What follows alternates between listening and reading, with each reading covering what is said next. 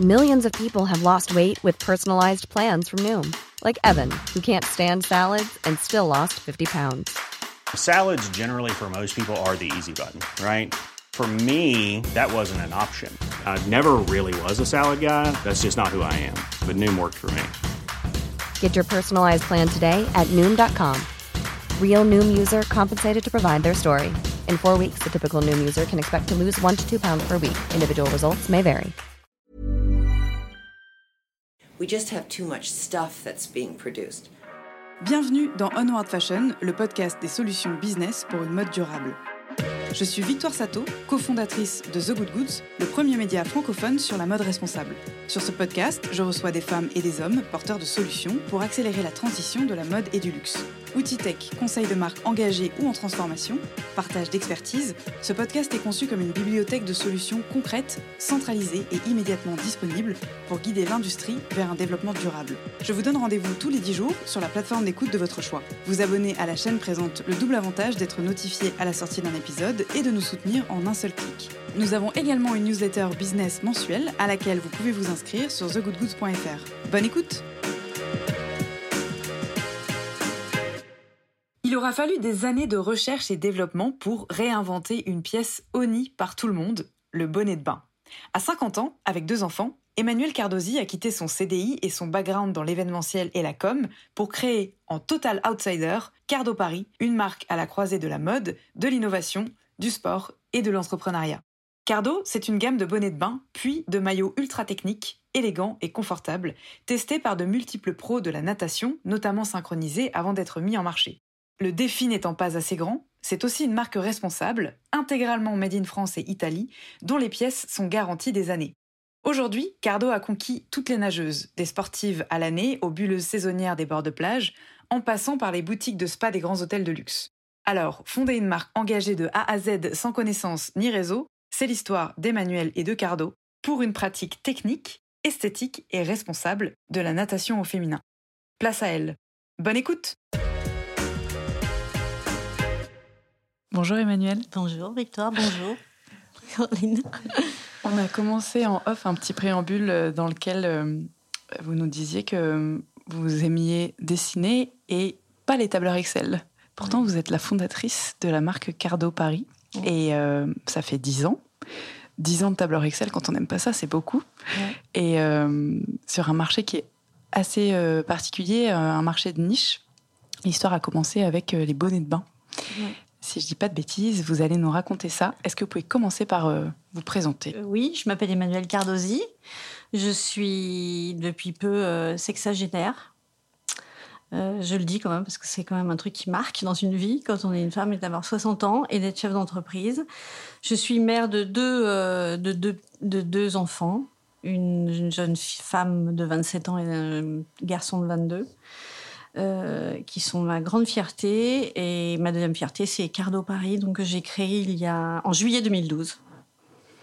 Euh, à mon corps défendant parce que je voulais euh, créer un j'avais créé un bonnet de bain et que eh bien à un moment quand même quand on fait quand on crée un produit il faut malheureusement passer à la vente voilà donc j'ai créé ce bonnet de bain parce que depuis toujours j'allais nager j'ai nagé je nage et alors, je vais repartir à mon enfance.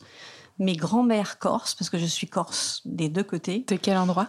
Je suis de la plaine orientale, sous Bastia, la plaine des agriculteurs. Et mes deux grands-mères, qui s'entendaient fort bien, euh, nous accompagnaient à la plage. Elles ne savaient nager ni l'une ni l'autre, mais elles avaient des turbans sur la tête. Elles étaient avec leurs jupes, elles relevaient leurs jupes, elles, elles mettaient les pieds dans l'eau, et elles avaient des turbans magnifiques sur la tête. Voilà. Alors, ne savait pas nager, elle n'allait pas dans l'eau, mais elle avait ça sur la tête. Et moi, petite, donc j'avais bien sûr les bonnets en plastique euh, gaufrés. Et euh, d'ailleurs, j'ai des films de moi toute petite avec ma bouée canard, avec des, des, bonnets euh, sur la tête. Et, et ce, ces, bonnets qui étaient assez rigolos, qui étaient bon totalement insupportables parce qu'on dégoulinait, on avait tellement chaud avec ça, ont perduré pendant pas mal d'années. Et puis, moi, je me souviens des maillots de bain à l'époque, quand on était petit, c'était affreux, ça gratouillait, c'était pas agréable. On sortait, on avait l'impression d'avoir des maillots en, laine, pratiquement. Enfin bon, j'ai pas connu le maillot en laine, mais quand même euh, pas, loin. Et après, au fur et à mesure de ma vie, j'ai toujours continué à nager parce que bon, quand vous passez euh, tous vos étés, juillet, août dans l'eau et que vous rentrez, ben, en fait, vous continuez. Enfin, moi, j'adore l'eau, donc j'allais à la piscine. Et j'ai vu le monde du maillot de bain et du bonnet de bain se transformer. Ben, je peux dire que je suis témoin de ce truc-là. C'est-à-dire que les bonnets de bain sont devenus hyper techniques pour venir pour être une petite une espèce de petite boule de, silicone ou de latex et les maillots de bain qui étaient moches comme tout se, ont, muté en de vrais vêtements et de très jolies choses. Au début, les maillots de bain, moi, quand j'étais jeune, c'était affreux. Et au fur et à mesure, au fur et à mesure que la mode euh, s'est emparée de, ces- de- de- des sports aquatiques, de la plage, c'est devenu, on a aujourd'hui une- une- un choix extraordinaire. Et au fur et à mesure, donc, je voyais ces, ces maillots de bain devenir très, très beaux et le bonnet de bain trop moche. Et moi, alors là, ça se voit un peu moins là, mais moi, j'ai une tignasse comme ça, et j'avais toujours les cheveux longs quand j'étais jeune. Et à chaque fois, ce qui, ça, ça, ça obérait pratiquement mon envie d'aller nager. C'était de me dire, putain de merde, il faut que je mette ce truc. Mm. Et je ne comprenais pas. Je disais, non, mais attends, c'est sûr, au fur et à mesure que le, le temps passait, je me dis, mais c'est sûr, Gauthier, Jacobs, un mec comme ça va se dire, attends, toi viens ma poule, et je vais faire un super truc. Et rien. Et à chaque fois, donc euh, j'a- j'achetais des maillots de plus en plus euh, techniques, sympas. Alors, je dis que pour nager pour, en piscine, parce que moi, je suis naturiste. Je ne mets jamais de maillot. Quand je vais dans la mer, je suis toujours à poil, je ne je porte pas de maillot. Et, mais à la piscine, donc j'avais ces maillots et j'attendais ce truc. Et au fur et à mesure des années, j'ai commencé à faire de l'aquagym. Mais euh, c'était compliqué il y a 30 ans de faire de l'aquagym parce qu'en fait, c'était vraiment destiné aux, aux- aux hommes et femmes qui s'étaient blessés.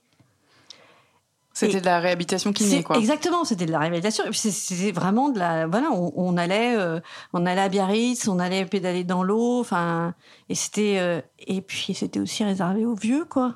Et j'avais tous mes potes qui me disaient, euh, je disais, j'arrêtais pas de dire, il ne faut pas savoir, comme c'est génial. J'avais trouvé un cours dans une, école d'ingénieurs dans Paris, à Montparnasse, et j'avais négocié avec la fille. Elle m'a dit, bon, ok, vous n'êtes pas de l'école, mais venez, tout ça. Et mais j'arrêtais pas de dire à mes potes, mais mais faut pas, pas savoir, c'est trop génial. Et là, c'est la meuf, que c'est bon avec ton sport de vieille. Enfin, et je dis, mais vous allez faire musette parce qu'un jour, vous verrez, on fera tout dans l'eau. C'est tellement extraordinaire qu'on fera tout dans l'eau. Mm. Moi, j'étais archi visionnaire, quoi, parce que c'était il y a, Ah, bah il y a ça, longtemps. On accouche dans l'eau aujourd'hui. Voilà, on, ouais, mais on on, fait, fait, tout, tout, en effet. tout. Et là, euh, et donc, euh, ben, ok, mais j'avais toujours ce bonnet de bain. Et en fait, un jour, c'était en 2006 quand même, hein, ça remonte à loin. En 2006, j'arrive à un cours d'aquagym au Waouh, où j'étais inscrite. Et je ne sais pas pourquoi ce jour-là, j'étais en avance, jamais je fais ça. Je m'installe, je m'assois au bord de la piscine, et je regarde une nana nager avec son bonnet et ses lunettes, et je me dis, dans ma tête, je dis, mais qu'est-ce que t'es moche. Et je, me suis, et j'avais elle dans la main, je feuilletais, je ferme elle, je vois la photo de Sharon Stone dessus, et je dis, ben, on sera plus jamais moche parce que moi, je vais faire un super joli bonnet de bain. C'est-à-dire, si Sharon Stone devait porter un bonnet de bain, comment Bah, faire en faudrait que sorte qu'elle soit- soit pas moche Bah, ça. Non, en fait, à l'origine, je voulais faire des, des bonnets trompe-l'œil. Et comme elle venait de couper ses cheveux et que toute la presse en parlait de ses petits cheveux courts et ça, je me suis dit, tiens, je vais faire un bonnet trompe-l'œil avec, comme ça, je pourrais avoir la petite coupe de Sharon Stone ou euh, le, le carré de Louise Brooks ou euh, le chignon de Grace Kelly. Enfin, bon, bref, j'étais partie là-dessus. Donc j'étais, j'étais, et puis je, me, je suis sortie de ce- mon cours en disant, mais attends, j'ai l'idée du siècle, j'ai une idée de génie. Voilà, c'était 2006. J'ai continué à bosser parce que moi j'ai été, c'est pas du tout mon métier. Je suis On pas va y du tout de la après. mode. ouais. Et j'ai continué à bosser et j'ai commencé à emmerder tout le monde avec mes bonnets de bain. Et là, mes- fixe. Idée fixe. Ma fille a, a tatoué sur son avant-bras. Idée fixe. C'est le nom de sa mère. Vrai. Mon père m'appelait Idée fixe. Et, Je promets que j'étais pas au courant. et, et ma fille, et elle a tatoué Idée fixe là. Donc c'est moi en fait, qui suis sur son bras. Et j'ai jamais lâché l'histoire. Hmm. Jamais. Alors, j'ai plein de questions. Mhm. Euh, la plus saugrenue d'entre toutes. Pourquoi est-ce que vos grands-mères portaient un turban? Alors, allez savoir. Parce que c'était euh, c'était l'accessoire pour faire comme si elles étaient des nageuses avec nous. Nous, les petits-enfants, tous les petits-enfants, on s'est battés dans l'eau. Elles, étaient là, elles savaient pas nager, mais elles voulaient faire partie. Donc, elles avaient relevé leurs cheveux. Ma grand-mère, elle avait des cheveux longs jusqu'en bas du dos. Et elle relevait ses cheveux. Et elle était voilà, comme ça. Pour... En fait, c'est peut-être de là aussi que me vient le truc, parce que mon bonnet de bain, je, il n'est pas, il est pas imperméable. Je vous expliquerai pourquoi. Il est déperlant. Et, donc l'eau glisse plus ou moins dessus si vous vous immergez pas dès que vous, dès que vous mettez la tête sous l'eau, il est, il est hydrophile. Mais en fait, cette espèce d'accessoire, je pense que ça leur donnait l'impression d'être des naïades. Et pourquoi est-ce qu'on en mettait aux enfants? Parce que euh, pour pas vous démêler les cheveux ou euh Oui, je pense que c'était pour pas abîmer les cheveux. Je pense que c'était pour euh, pour les otites. parce que moi j'ai passé tous mes étés avec des otites. Évidemment, deux mois dans l'eau, sous l'eau, je passais mon, temps à avoir de l'huile chaude dans l'oreille parce que j'avais des. Et je pense que peut-être il y avait cette espèce de d'idée qu'en mettant les bonnets, on aurait moins d'otites. D'accord. Donc, pour revenir à votre parcours, à l'époque où donc l'idée fixe est là, mais vous saoulez tout le monde, vous faites quoi? Je suis euh, directrice marketing com de chez Alexandre de Paris. Accessoires de cheveux, comme quoi, quand même, tout tourne autour de la tête. Donc ça, vous avez fait votre première partie de carrière là-dedans Alors moi, j'ai fait toute ma carrière dans la com. D'accord. Mais depuis dix ans, euh, je suis donc euh, par hasard chef d'entreprise. Ouais, été. Alors j'ai commencé à travailler dans la com alors que le mot n'existait pas encore. Voilà. On parlait marketing dans les années 80. Et on a commencé à parler de communication un peu plus tard. Et c'est alors moi j'ai un parcours qui n'a rien à voir avec donc l'univers ni de la mode ni du sport. Je suis pas une grande sportive, je suis pas du, j'ai pas fait l'IFM ni quoi que ce soit. Moi j'ai fait les langues orientales. Donc euh, on est loin loin de, cet univers. C'est-à-dire que je parlais déjà euh, je parlais déjà plusieurs langues et que j'ai toujours une passion pour l'Asie et notamment la Chine et que je lisais tout Perlebug, tout ça, ça aussi, j'adorais ça quand j'étais jeune. Et quand j'ai eu mon bac, euh, comme ma sœur et mon frère étaient passés avant moi et qu'ils avaient choisi euh, des études plus conventionnelles, moi, euh, je suis arrivée, j'ai dit à mes parents, moi, je veux faire du chinois. Ils ont dit, bon, toi, t'es la dernière, tu fais ce que tu veux. Voilà. Donc, chic, sous UP, j'ai fait les Langso et je me suis régalée. Régalée. Et bien sûr, les Langso m'ont emmenée en Chine. Donc, j'ai vécu en Chine entre 84 et 86. Je ne sais pas si vous imaginez. À quel endroit? À Pékin. Oui, c'était pas très loin d'après Mao. Non, c'était pas fun du tout. Ouais. On était tous en bleu. Euh, j'ai vécu euh, à la fac au début, euh, donc dans une cellule avec des rats, avec des portes ouvertes parce qu'on n'avait pas le droit de fermer les portes, avec un mangeant. C'est-à-dire dans un genre de dortoir parce que vous étiez à la fac là-bas? Oui. J'étais à la fac là-bas et j'étais euh, avec euh, une camarade italienne dans ma chambre. J'étais la seule française à la fac. Et, euh, et on vivait dans des cellules. Ouais. Voilà. On avait de l'eau chaude de temps en temps. Hmm. Et, et, on mangeait je ne sais pas quoi. C'est bien parce que ça donne un petit aperçu de ce que peuvent vivre les gens qui aujourd'hui en Chine sont exploités euh, à des fins mm. de création de mode, euh, je pense notamment aux Ouïghours euh, mm. pour l'Occident, donc c'est pas mal. Et alors, qu'est-ce qui se passe et qu'est-ce qui fait que finalement vous arrivez dans la com, enfin entre les deux? Quel est le parcours? En fait, j'étais un peu en avance avec le chinois. Parce qu'à cette époque-là, quand je suis rentrée en France, ben, j'ai travaillé, donc j'ai été étudiante, puis après je travaillais pour le gouvernement français à la vente, enfin c'était vente d'armes, voilà. À cette époque-là, il y avait, c'était vraiment le, le, marché qui était porteur et euh, enfin des hélicoptères. Je, travaillais pour le gouvernement français, donc euh, et, ensuite quand je suis rentrée en France, ben euh, c'est pas facile de travailler avec le chinois parce qu'il y avait que il y avait vraiment vraiment que ça quoi. Mmh. et je voulais plus rester dans ce milieu-là et une amie d'enfance était DRH d'une boîte d'informatique elle m'a dit écoute viens voir on cherche quelqu'un qui parle plusieurs langues pour pour pour faire la promotion des produits comment on appelle ça, la bureautique à l'époque, mhm. nos, produits bureautiques à travers l'Europe. Et comme tu parles plein de langues, euh, voilà, est-ce que euh, ça t'intéresse? Donc je suis voilà, j'ai commencé, euh, c'est comme ça que j'ai commencé dans la com. Et j'ai été responsable de communication et des événements et j'organisais toutes les conférences de presse pour notre président qui allait donc faire des démonstrations de ses produits. Donc il y avait des tableurs, traitement de texte, enfin tous ces trucs-là qui, mhm. voilà, c'était euh, avec le langage aussi C++, enfin c'était vraiment des développeurs à cette époque-là. Et donc ça dans une optique euh, d'abord B2B et dans la deuxième partie de ou, la dernière en tout cas avant Cardo euh, sur les accessoires de cheveux, c'était de la com en B2C ou c'était aussi pour la vente grossiste? Alors les deux, entre les deux, j'ai eu plusieurs postes. J'ai été manager de la com chez la com interne chez Disney aussi. Donc j'ai eu la chance de, rentrer chez Disney trois ans avant l'ouverture, donc à un moment où c'était encore des champs. de betteraves. Et j'ai donc eu la chance d'être manager de la com interne et d'avoir euh, pour charge de motiver les 18 000 employés que nous serions à l'ouverture. Donc ça a été quatre ans, donc trois ans avant l'ouverture, un an après l'ouverture. J'ai eu la chance d'être sélectionnée pour être euh, l'adjointe du directeur en charge du grand opening. Donc j'ai vécu cette, euh, cette aventure Disney pendant quatre ans. C'était, alors je vais dire un peu comme les mecs qui ont fait leur service militaire. Il y en a qui disent moi j'ai fait l'Indo, euh, machin, moi j'ai fait Disney. Quatre ans. Quatre ans sans week-end, sans vacances. Euh, quatre ans euh, à, être à 4 heures du mat sur le parc. mes copains de Disney sont mes frères. Hmm. On, a, on a fait le pacte du sang. On a vécu mon meilleur copain et je l'ai embauché chez Disney il y a plus de 30 ans. Et ce qu'on a vécu ensemble, c'est inoubliable. C'était alors pour moi c'est un peu une secte beaucoup, mais c'était exceptionnel. Jamais je n'ai retrouvé un tel esprit de corps. Oui, l'armée. Je pense que c'est ça.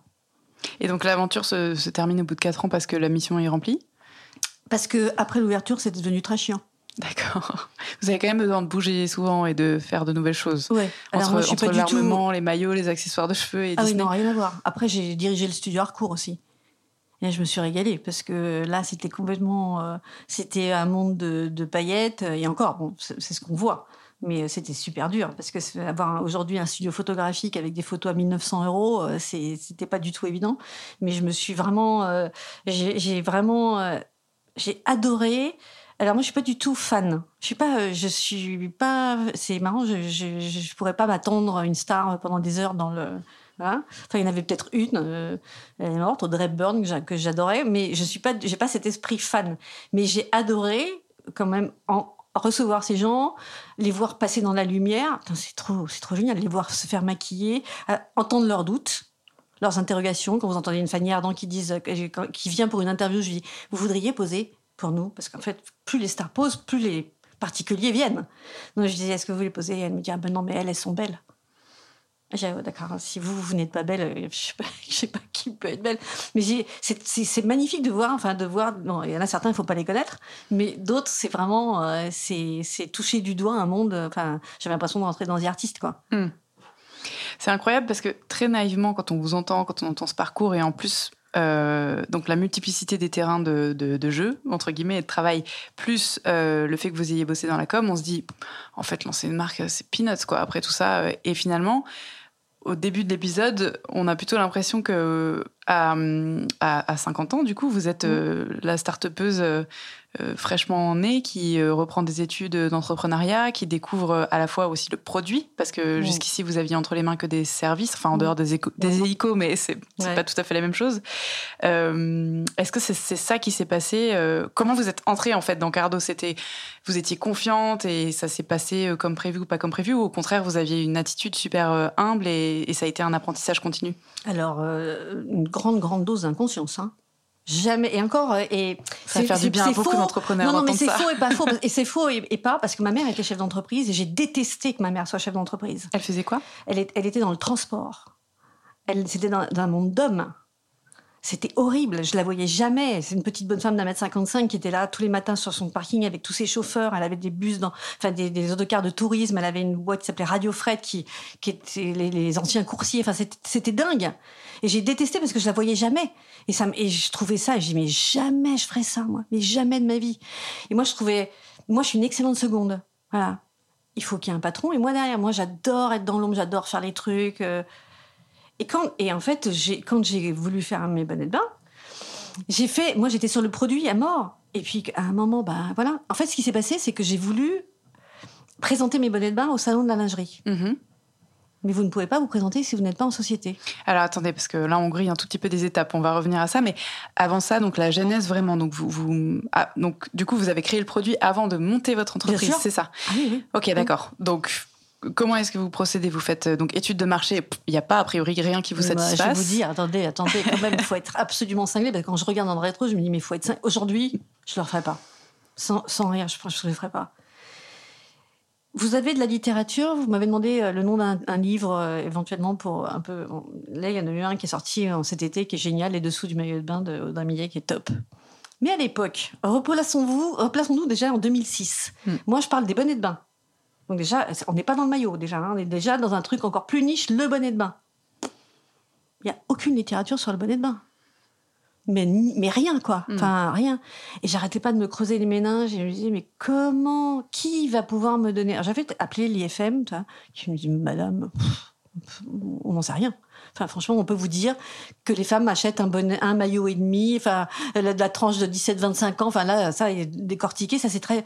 Mais j'ai dit, mais non, mais je m'en fous des maillots de bain. Les bonnets de bain, parce que moi, je voulais, j'ai jamais voulu faire de maillot de bain. Jamais de ma vie, je ferai de maillot de bain.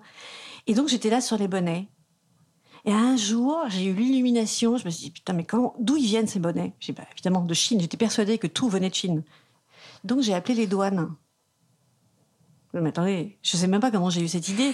J'ai appelé les douanes. Je sais même pas comment dû- on trouve le téléphone. je des sais douanes. même pas aujourd'hui je sais même pas comment je parce que même à l'époque c'était pas encore j'ai appelé les douanes et j'ai dû passer de, de bureau en bureau et je- j'expliquais aux gens voilà je vais faire un bonnet de bain là, là. les gens ils disent mais celle-là la pauvre elle est complètement jetée et un jour j'arrive à avoir une dame hyper sympa qui rigole et qui me dit ah bah ça c'est la première fois qu'on me demande ça je dis ah bon?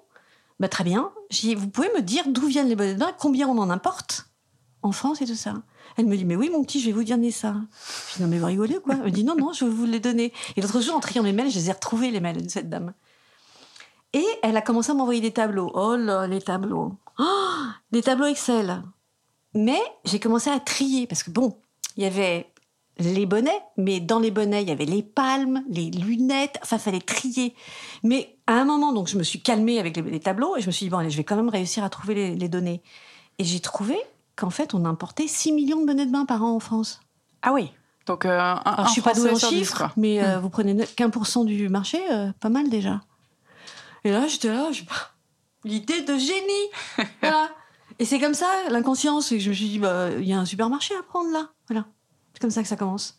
Par une, euh, une- un excès de confiance en soi, on va dire. Et c'est comme ça qu'en fait, quand le, le, le- ça- Eurovet m'ont dit, maintenant, il faut, que tu sois en société, je bon, pas, allez, vas-y.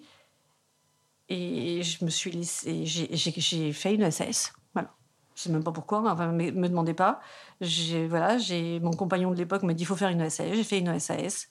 Et j'étais, moi, ce qui m'importait, c'était d'être sur le salon. Hmm. Voilà. Et donc, euh, le premier modèle de bonnet, euh, est-ce qu'il y en avait plusieurs ou est-ce que c'était vraiment euh, un, un bonnet? Est-ce que c'était un prototype? Enfin, Est-ce qu'on peut parler un tout petit peu de, du choix des matières, de comment vous avez procédé pour ça aussi? Parce que Oh. donc, le marché existait, il fallait le conquérir, mais pour le conquérir, il fallait un produit. Ouais. donc, Alors, j'ai regardé une émission qui s'appelle Capital. Parce que, évidemment, comme je n'y connais rien, je sais même pas ce que c'est, tissu, chaîne, trame, machin, pauvre, pauvre fille, pauvre, vraiment l'in- l'ingénue parfaite. Et un soir, j'entends euh, une, bande-annonce que sur Capital, il va on va parler de tissu. Je bah, voilà. Tout, mais vous savez, comme si j'arrivais devant la mer et que tout s'ouvre et que on présente tout comme ça. Donc je me suis dit, tiens, je prends une enveloppe d'un, d'un, d'un maga- magazine que j'avais reçu, je prends une enveloppe craft que j'ai toujours. Et je me fous devant la télé avec mon plateau et j'écoute cette émission que j'adorais. À l'époque, c'était Emmanuel Chin. Et là, il commence à parler des tissus intelligents, des tissus qui sèchent vite. Placez-vous encore, il y a plus de dix ans. mhm. C'était super révolutionnaire. Et je buvais les paroles de ces, de, de, de, ce- de ces, de ces, comment, de ces reportages. J'ai dit, mais c'est trop génial. Et donc, il parle de tissu. Et à la fin, on voit un Italien qui vient présenter un tissu et il déroule un, un- un- un rouleau comme ça.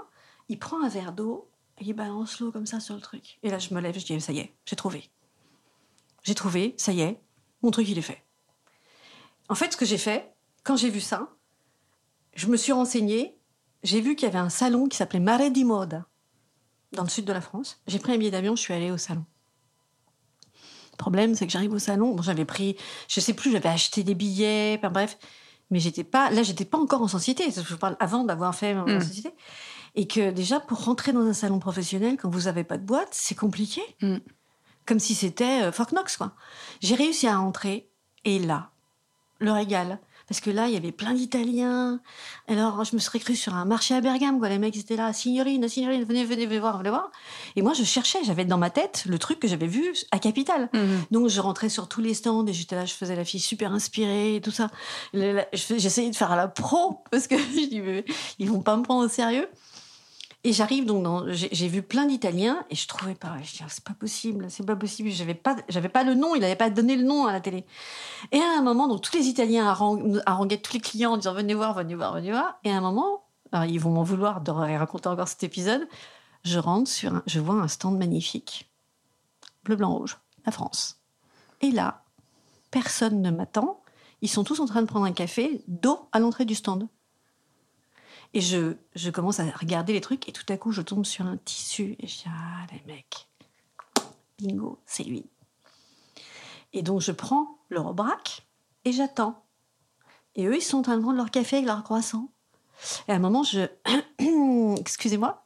Et un des types se retourne comme ça. Il me dit oui. Dit, vous pouvez m'aider avec ce tissu? Et il me regarde comme ça, il dit, il est très cher. Et là, je lui dis, monsieur, vous devriez vous retourner parce que vous avez devant vous une future milliardaire. Et il éclate de rire. Et là, mon sang n'a fait qu'un tour. J'ai dit, non, monsieur, là, s'il vous plaît. Et ça a été le début d'une espèce de, de- d'un vrai combat. Alors que si vous avez des jeunes entrepreneurs qui, qui m'écoutent là, ne- moi, il est fixe. hein. Mm. Je, je ne lâche jamais. Si vous avez l'intention d'être entrepreneur, il faut vraiment ne jamais avoir envie de lâcher, quoi. Parce que ce type, il a mis des mois à bien vouloir me- me- m'envoyer du tissu, alors que j'étais là, je lui dis, monsieur, je vous paye, je fais un virement tout de suite, je veux ça, non, non. Il voulait pas.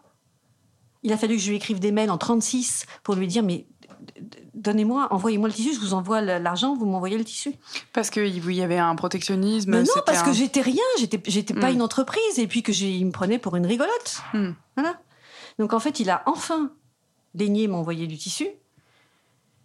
Après, je ne sais plus comment, j'ai trouvé une usine dans le Choletais, à côté de Cholet, donc dans le Choletais, qui faisait des bonnets de soutien-gorge. Et j'ai rencontré cette usine qui n'existe plus. J'ai rencontré le directeur technique. Je lui ai raconté ce que je voulais faire. Il m'a dit Attends, je vais faire du vélo et je reviens. J'ai dit Mais il est en fait, Géo trouve tout. En faisant du vélo, il avait des idées. Il réfléchissait. Voilà. Dans l'intervalle, j'ai été prise dans une incubatrice euh, à l'école nationale supérieure des arts et textiles, où je suis allée leur faire mon petit compliment avec mon petit PowerPoint, avec, euh, mon histoire, en disant voilà ce que je vais faire. Je vais faire un bonnet de bain et vous voyez le marché des 6 millions là, je vais en prendre un pour cent pour commencer. Donc la fille qui arrive complètement allumée, mais les mecs ils se sont dit bah oui, c'est une bonne idée. Voilà. Et ça a commencé comme ça. Donc incubation, euh, Incubation, espace, euh, au sein de l'ENSET, il y a l'Ino- l'Inotex. mhm. Et donc, j'ai suivi les cours. Ils, m'ont, ils ont financé mon moule pour faire ce bonnet de bain. Parce que de ce tissu français que j'ai trouvé, vous qui êtes un peu dans la mode, vous savez, un tissu comme ça, plat, Mm. si vous voulez le, le thermoformer et en faire une demi-sphère, si vous le mettez sur un moule, il meurt, il craque, il se déchire, il pleure. Vous ne pouvez pas faire ça. Donc, il a fallu qu'avec ce directeur technique de l'exusine du Choletais, nous mettions un peu de magie dans ce tissu. Voilà. Et il y a toujours cette magie dans ce tissu, que je ne vous dévoilerai pas, bien sûr. Parce qu'alors, attendez, on a le bonnet pas loin sur la table. Euh, J'ai pas fait attention en le regardant s'il y avait une couture. Non, effectivement, il est Non, sans mon couture. truc, c'était qu'il était sans... Ah, je bah voulais voilà. qu'il soit sans couture. Voilà le truc, parce que sinon j'aurais dit bon, ça se plie, on coupe en deux morceaux, on fait deux. Taratata. Ouais, ouais, ça Bien aurait sûr été que non, trop, trop facile. fastoche. Parce que alors quel était le cahier des charges à l'époque? C'est-à-dire que donc euh, on- a, vous avez évoqué le fait que vous aviez euh, une, une masse capillaire importante, donc ça devait être adapté à tout type de cheveux. Et euh, quelles étaient les autres Je voulais qu'il soit sans couture parce que je ne perds toujours pas de vue l'envie d'en faire des d'en faire des total covering avec des, des motifs. D'ailleurs, j'en ai fait, je l'ai pas apporté là, mais j'en ai avec des motifs, avec des étoiles, avec des carrés et tout ça. Mais il y a encore un peu de développement euh, sur ce produit-là. Mais j'ai déjà vendu hein, les, Donc les avec bonnets. plus de volume de tissu, Pas c'est du ça tout, c'est le même, mais il est imprimé D'accord. en all over. Très bien. Donc ça, c'est une sacrée, c'est encore une autre prouesse technique. Mm. Et donc, je voulais qu'il soit d'une seule pièce pour cette, pour cette raison-là. Parce que si vous faites un modèle, par exemple, imaginons que je propose à Hermès de prendre un de leurs carrés et de l'imprimer sur mon bonnet de bain Classe. et qu'il soit une fois thermoformé, qu'il soit parfait. Je peux pas avoir une couture. Jamais on arrivera. Voilà. Donc en fait, il faut que ce bonnet soit d'une seule pièce. Donc je voulais qu'il soit d'une seule pièce et je voulais qu'il soit confortable et déperlant. Au minimum déperlant. J'ai- J'étais persuadée que je pourrais faire un truc euh, imperméable. Et même le patron d'Arena m'a dit mais laisse tomber, ça n'a aucune, aucune, aucun intérêt. Et Mm. même eux, ils ont laissé tomber l'histoire. Parce que le bonnet de bain, on va faire un peu de pédagogie. Le bonnet de bain, le ministère du sport, du- de la santé et du sport, il s'en fout que vous ayez les cheveux mouillés quand vous allez à la piscine. Moi, les clientes, elles me disent ah oui, mais le bonnet de bain, il faut qu'il soit imperméable parce que c'est fait pour ça. Je dis bah non, un bonnet de bain, c'est pas du tout fait pour que vous ayez pas les cheveux mouillés. On s'en fout que vous ayez les cheveux mouillés. D'ailleurs, quand on va à la piscine, en général, on se mouille. Et puis après, même quand on prend une douche, il est vraiment rare qu'on ait une douchette. En général, la, la douche, elle Mm. tombe de là-haut. Donc, euh, à moins de vous contorsionner, je ne sais pas comment vous faites pour ressortir sans avoir les cheveux mouillés. Mais on met un bonnet de bain, pourquoi? Il y, a des rais- il, y a une, il y a une raison très, très prosaïque. C'est que. Ah, Moi, j'ai des clients qui me disent Mais moi, mes cheveux ne tombent pas. Ah, le seul huma- euh, humain sur les milliards, les 7 milliards que nous sommes, dont les cheveux ne tombent pas. En fait, je ne sais pas si vous avez déjà, vous qui nagez, vous avez déjà avalé les cheveux des nanas devant vous qui, nagent? C'est dégueulasse. Moi, ça me donne envie de vomir. C'est comme, euh, quand on trouve des pansements, euh, des cheveux qui surnagent. C'est horrible quand on nage le crawl, on avale les cheveux des autres. Donc, en fait, ce bonnet, il est fait. Depuis, en plus, c'est obligatoire depuis juillet 2010 en France. hein. Il est fait pour que maintenir nos cheveux dans le bonnet, parce que les cheveux qui tombent dans l'eau Hmm. se dégradent au contact du chlore. Ça fait des vapeurs de chloramine épouvantables qui vous grillent les poumons, tout simplement. Alors, il y a aussi une première chose, c'est que ça bouche les canalisations. Oui, bien sûr. Déjà ça. Une fois que les canalisations sont bien bouchées, ça fait ça, ça, ça macère et ça fait ça. C'est pour ça qu'on vide les piscines, on vide les piscines malgré tout deux fois par an. Et c'est pour ça que certains maîtres nageurs qui sont là pendant des années ont des problèmes de poumons parce que ces vapeurs de chloramine sont extrêmement toxiques. Le, le fait d'avoir démarché quelqu'un, euh, donc l'usine technique dans le, en France, c'était un parti pris pour une fabrication française ou c'était parce que c'était plus simple dans un premier temps? Non, moi c'est le parti pris. Moi je suis française, je suis franco-corse. D'accord. Je suis euh, cocorico. Alors évidemment, aujourd'hui, euh, ça, paraît un peu euh, tellement. C'est déjà vu, mais moi, déjà, Hmm. déjà, il y a plus de dix ans, mais je me voyais. Alors pourtant, j'ai des accointances avec la Chine. J'aurais pu, j'aurais pu facilement, parce que j'ai. En ayant travaillé pour Alexandre de Paris, je connais les distributeurs, je connais un tas. J'aurais vraiment pu m'amuser. Mais c'est pas du tout mon truc. Dire, moi, je veux faire. Moi, je suis une artisan. Je suis artisan. hein. Je suis. une- je suis. Je fais tout juste si je coupe pas mes trucs toute seule. Ce que je veux dire, c'est que pour moi, c'était une. C'est même pas une évidence. C'est soit c'est français, soit je fais pas. Aujourd'hui, euh, j'ai plein de gens qui me disent oui, mais tu pourrais être moins cher en allant. Mm. Bah, euh, j'arrête. Ça m'intéresse pas. Alors, est-ce qu'on peut avoir du, du coup une idée de, du positionnement prix Euh, Donc en vente directe, par exemple, sur le site euh, Cardo, un bonnet, et puis après on va parler de, les du bonnets reste? sont à 39 euros. Alors, D'accord. je gagne pas du tout d'argent sur les bonnets. hein. Oui, ce qui est beaucoup moins cher, beaucoup plus cher qu'un speedo à 10 balles euh, dans le distributeur de la piscine municipale, mais ce qui n'est pas du Mais tout le derrière, même il y produit. a, derrière, il y a une histoire, il y y a un tissu magnifique français, il y a une, il y a une technologie. C'est une petite bombe de technologie, hein, de Mm. 50 grammes de technologie. Ah, et en plus, vous êtes, euh, ils sont jolis, ils sont, ils sont assortis à- au maillot. Il y a une espèce de, quand même, euh, il y a une élégance. Enfin, parce que quand vous me parlez de l'ADN de Cardo, vous me posiez des questions sur l'ADN de Cardo. L'ADN de Cardo, c'est ça, c'est le, c'est l'élégance, quoi. C'est l'élégance de- dans. J'ai, j'ai- très modestement, hein, au départ, euh, donc il y a 10 ans, avec ce bonnet de bain, je me suis dit bon, on va faire un truc joli et qui, qui ressemble à quelque chose.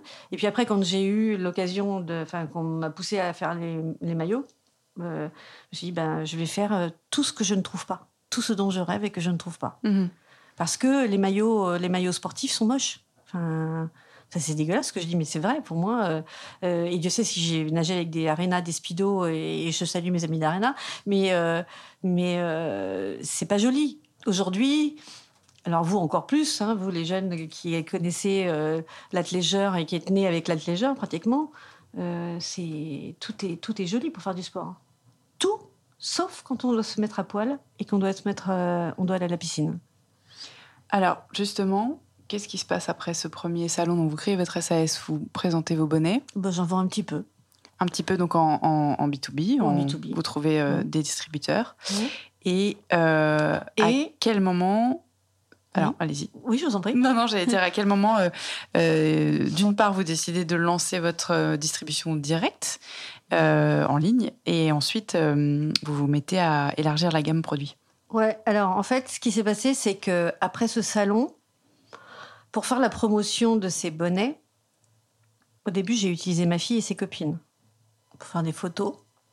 Mais bon, c'est pas des pros, c'était des jeunes filles. Et je me suis dit non. Et j'ai trouvé sur euh, Facebook une troupe de nageuses synchro qui s'appelait les Las, Vegas Water Beauties, qui était à Las Vegas. Et donc, je leur ai écrit. Je leur ai écrit en disant euh, Est-ce que vous voudriez pas tester mes bonnets de bain? Et elles m'ont répondu en anglais oui, bien sûr, on peut tester tes bonnets de bain. Euh, but Cardo Paris, but alors you're French. Et donc, on a commencé à discuter comme ça. Et il se trouve que la leader de cette euh, troupe était française mhm. et qu'elle elle, elle, officiait dans, les, dans les spectacles à Las Vegas, qui s'appelait Le Rêve. Et que cette troupe était constituée de plein de jeunes femmes qui avaient été en compétition les unes contre les autres aux Jeux Olympiques de Pékin en 2008. Et qu'une fois qu'elles raccrochent les maillots, ces filles, parce qu'à 25 ans, elles ont fini leur carrière, elles se retrouvent dans ces grands spectacles. Donc euh, à Las Vegas, dans les, dans les grands shows. Et donc, RL, donc RL était la, leader de cette troupe, avait euh, constitué cette petite troupe en plus pour s'amuser un peu et faire des jolis spectacles pour les riches végasiens et aller faire des spectacles de, de dans des soirées et faire des, voilà, euh, des, des petites animations. Voilà. Et donc, elle m'a tout de suite dit, mais oui, vas-y, envoie-nous tes bonnets, on va les tester. Parce que tout est moche dans les bonnets. Nous, mm. on a, on, bien sûr, on customise nos maillots, mais les bonnets de bain, on trouve jamais rien. Bah, bien sûr. Donc, je lui ai envoyé mes bonnets de bain. Et elle me dit, mais c'est top. Euh, bon, faut les serrer un peu plus parce qu'on fait des sopères et tout ça. Et en discutant, discutant, discutant avec elle, parce qu'on faisait des, on faisait des, pas des zooms à l'époque, on faisait des, je sais plus quoi. D'ailleurs, euh, on se parlait euh, par, on était en 2013. En conf call. Ouais. Skype on se parlait et j'ai commencé à lui dire, euh, à un moment, je lui dis c'est dommage que vous soyez pas en France parce que j'aurais bien fait un shooting avec, euh, avec vous parce qu'elles sont vachement jolies, les filles dans l'équipe. Elle m'a dit, bah, idiote, euh, viens, c'est toi qui viens. je dis, bah oui, je suis bête. et je lui dis donc, bah voilà, je vais venir avec mes bonnets de bain. Et on a commencé à faire écrire un petit script. Puis un jour, je lui dis, ouais, d'accord, elle met tes maillots, ils sont trop moches, quoi. Elle m'a dit, mais je m'en fous, t'as qu'à en faire un. Et c'est hmm. comme ça que ça a commencé. J'ai dessiné un maillot de bain que j'ai fait faire en sept exemplaires, parce qu'elles étaient sept. Et j'ai fait un maillot de homme parce qu'il y avait un homme dans leur troupe. Benoît. Voilà, il y avait sept filles et Benoît. Et donc, j'ai fait ces maillots de bain et je suis. Me voilà partie avec euh, Pierre-Anthony Allard, qui était le photographe du studio Harcourt. Mhm. Et nous voilà partis à Las Vegas pour faire le, shooting des bonnets de bain.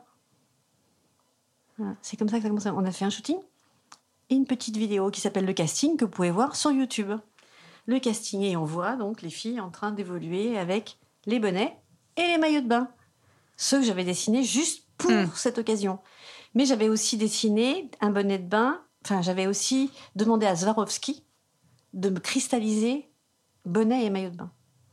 Et j'avais eu la licence pour... Euh, parce que quand je travaillais chez Alexandre de Paris, j'avais, je connaissais les nanas de chez Swarovski qui m'avaient fait une licence et donc j'ai pu cristalliser des maillots et des bonnets de bain. Donc Doja Cat n'a rien inventé, qui sort du, de, de, de, cette Fashion Week euh, avec, euh, je ne sais pas si vous avez vu, on, mettra les images en référence, mais euh, qui est une chanteuse qui s'est fait recouvrir de Christos ah Swarovski de la tête aux pieds, y compris le visage, et, façon morceau quoi. Donc voilà, petit, petit clin d'œil euh, comment dire, rouge. Voilà, à ce qui se passe actuellement. ça m'a effrayé, mais bon. Mais donc, vous partez avec vos maillots couverts de Swarovski.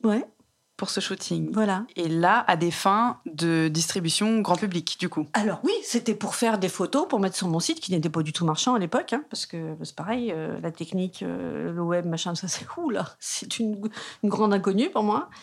Et et donc, me voilà de retour à Paris avec mes petites photos, magnifiques, hein, parce que quand même prises par Pierre-Anthony Allard. Et un jour, je reçois un appel d'une dame qui me dit, il paraît que vous avez des jolis bonnets de bain. Et je dis oui. Et elle me dit, vous pouvez me les montrer? Je dis, bah écoutez, euh, ouais.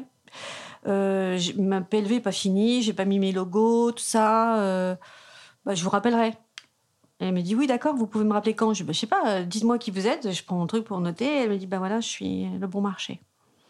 Hmm. Et je dis bah écoute, je vous rappellerai.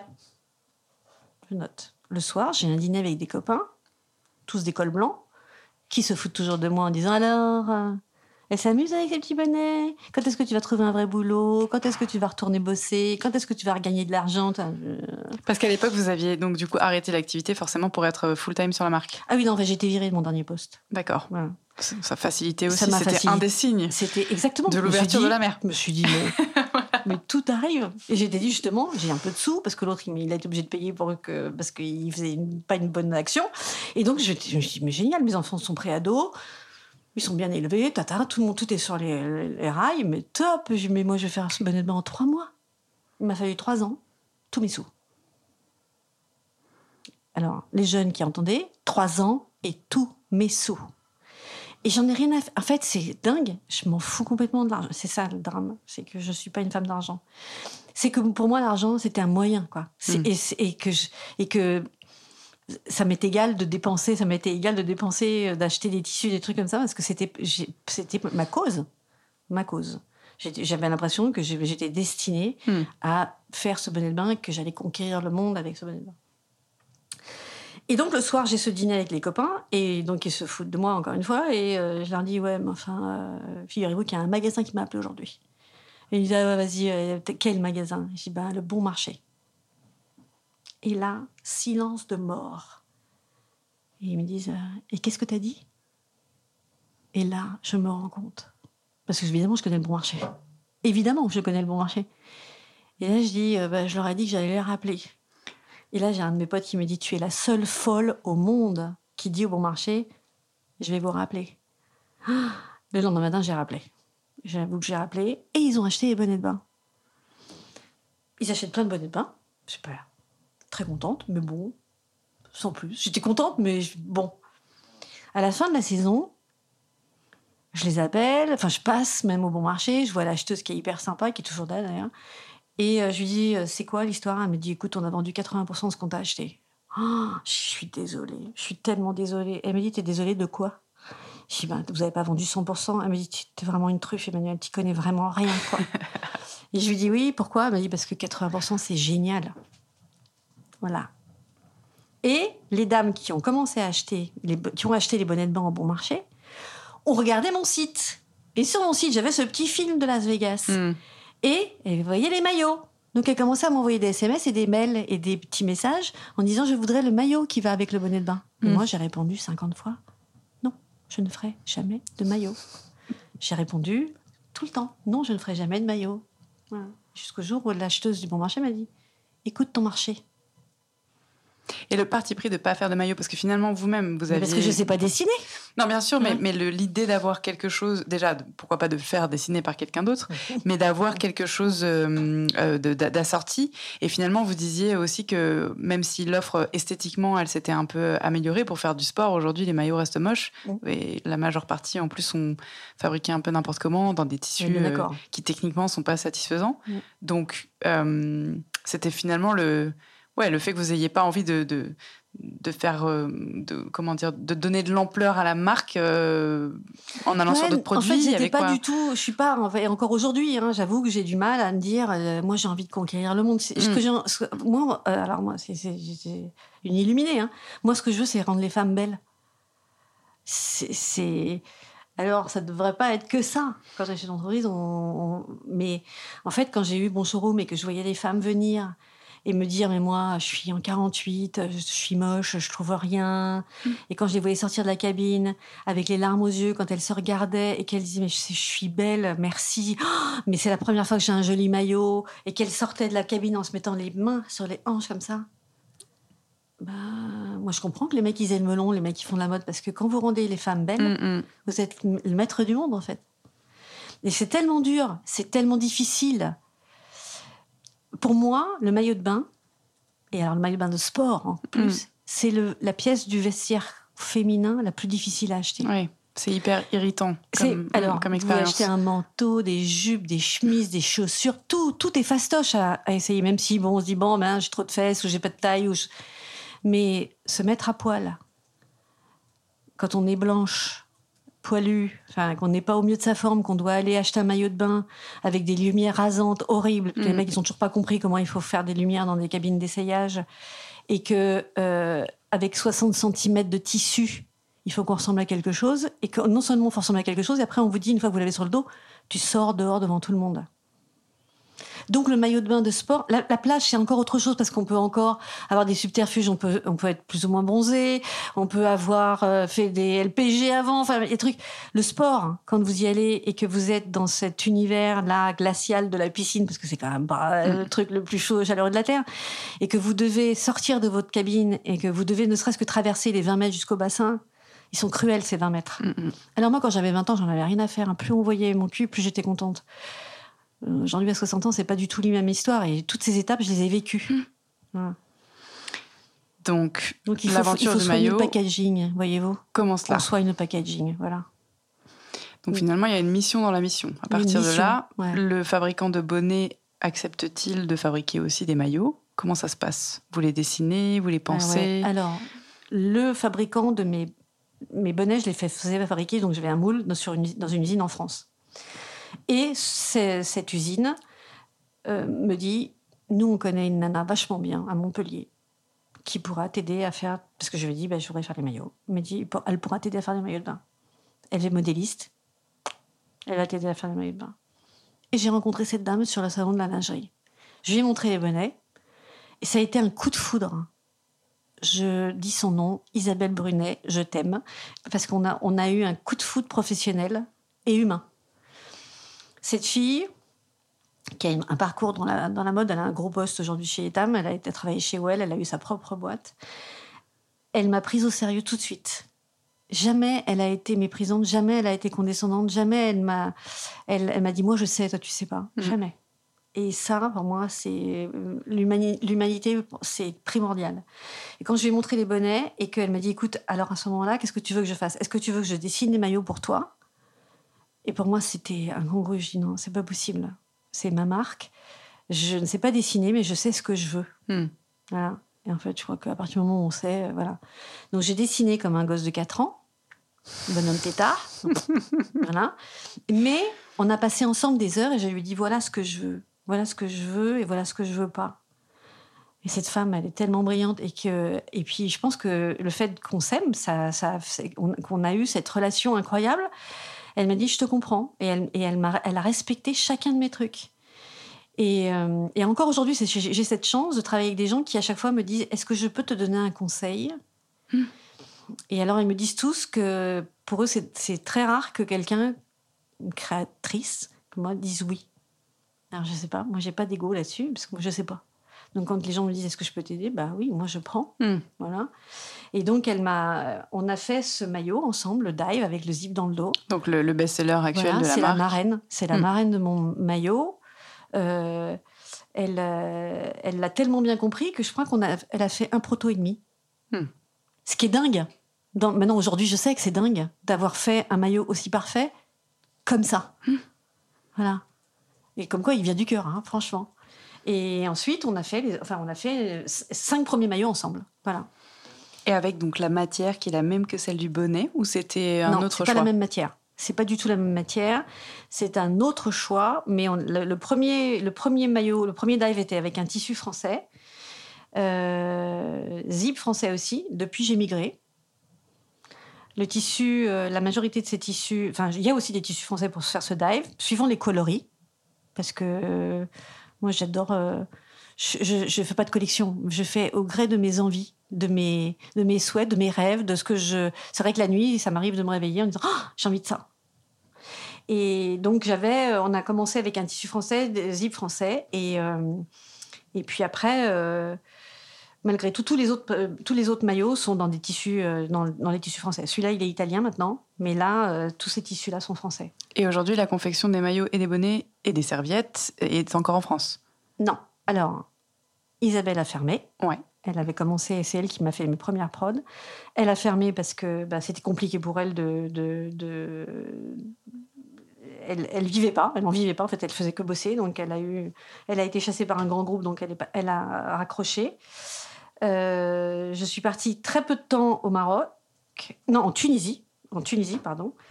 Et, euh, mais par contre, j'ai laissé mon moule en Tunisie parce que si je continuais à fabriquer ce bonnet en France, il serait absolument inabordable. Hmm.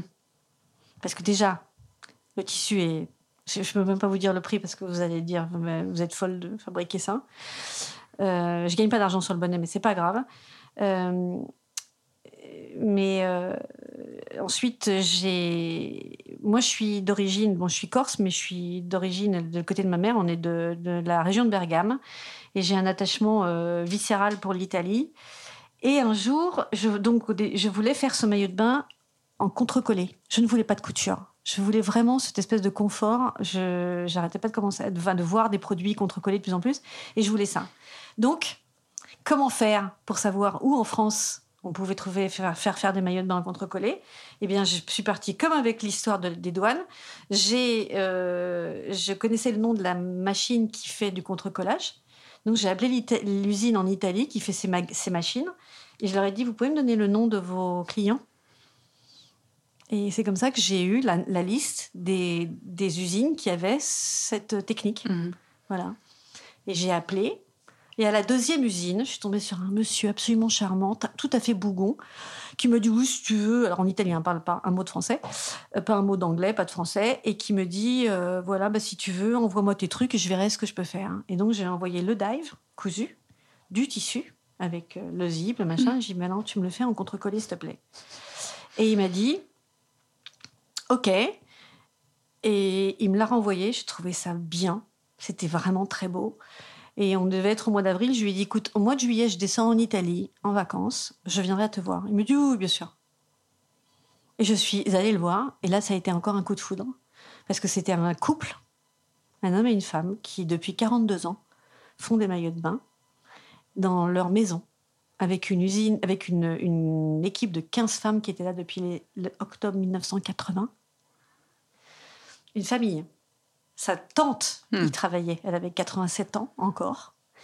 Et donc, j'ai rapatrié tout ce qui était en Tunisie. Je dis, allez, hop, ici c'est chez moi. Et je vais faire fabriquer ici, parce que leur savoir-faire, bon, déjà ils faisaient des maillots pour des marques exceptionnelles. Et donc j'ai dit, non mais moi, je veux travailler avec vous. C'était mon père et ma mère spirituelle en fait. Et lui, quand il m'appelait, Fiorenzo, il me disait, ascolta, ti devo dire una cosa. Et à chaque fois, il me disait, il faut que je te dise quelque chose. Il dit, moi, je serais toi, je ferais ça. Et alors, je lui demandais, mais pourquoi tu veux faire ça? Et il me dit, pour ça, pour ça, pour ça. Tous les conseils qu'il m'a donnés ont fait que mes maillots sont. Euh, enfin, remportent tous les suffrages. Pour moi, les clientes, elles me disent pourquoi et comment je me sens aussi bien dans le maillot? Grâce à Fiorenzo. Et alors ça, est-ce qu'il y a des, quelque chose, des, éléments qu'on peut partager, donc qui sont, en tout cas, le dive est, doublé à l'intérieur? Il n'est pas doublé. Ah. Il est contre-collé. D'accord, c'est ça. Donc le fameux contre-collé, c'est ça. Il y a une c'est deux fois le même tissu euh, qu'on colle pour avoir cette espèce de ce maintien. C'est ça mhm. que je veux moi. Ouais. Vous qui nagez, on a envie. Déjà, il porte un peu dans mhm. l'eau, et on a envie. C'est une gomme en fait. Il fait office de gomme parce que quand vous l'enfilez, il n'y a plus rien qui dépasse. C'est vrai qu'au toucher, on a un, un, ressenti de comme une, une, combinaison très très fine, en fait, comme, les, pour être les combinaisons d'apnée. Et c'est vrai que la matière est hyper douce. C'est difficile de s'en rendre compte euh, sur un podcast, mais euh, la main est magnifique. On a quand même envie de rentrer dedans. Moi, j'ai très peu de poitrine, mais je sais que c'est le pain point justement euh, des nageuses, celles qui ont beaucoup de poitrine. Et là, on a la sensation que ça tient quoi. j'ai des clients qui taillent en E, qui le portent. Parce que ça, alors on va en parler. Euh, vous avez aussi, parmi les difficultés, pris le parti d'être une marque euh, inclusive euh, pour les grandes tailles, enfin en tout cas pour les extrêmes encore, de taille. et encore là, vous voyez, à New York, où on est vendu à l'Aqua Studio, elle nous demande des plus grandes tailles encore que 48. Là, vous allez jusqu'au 48, d'accord. Là, on va jusqu'au 48, ouais. Et, et, ça pose aussi des contraintes en termes de patron, en termes... Oui, parce qu'en fait, on ne stretch pas euh, alors moi, j'y connais rien, hein, mais, mais, encore une fois, maintenant, parce que c'est mon expérience. C'est-à-dire que quand on, fait un maillot de bain du 36 au 48, malgré tout, euh, évidemment, avec, les, avec tous les, outils qu'on a aujourd'hui, ça gratte tout seul. Enfin, c'est magnifique. Mhm. à part que chez Fiorenzo, on faisait tout à la main. Hein. Tous les patrons papier. Enfin, vous voyez le truc.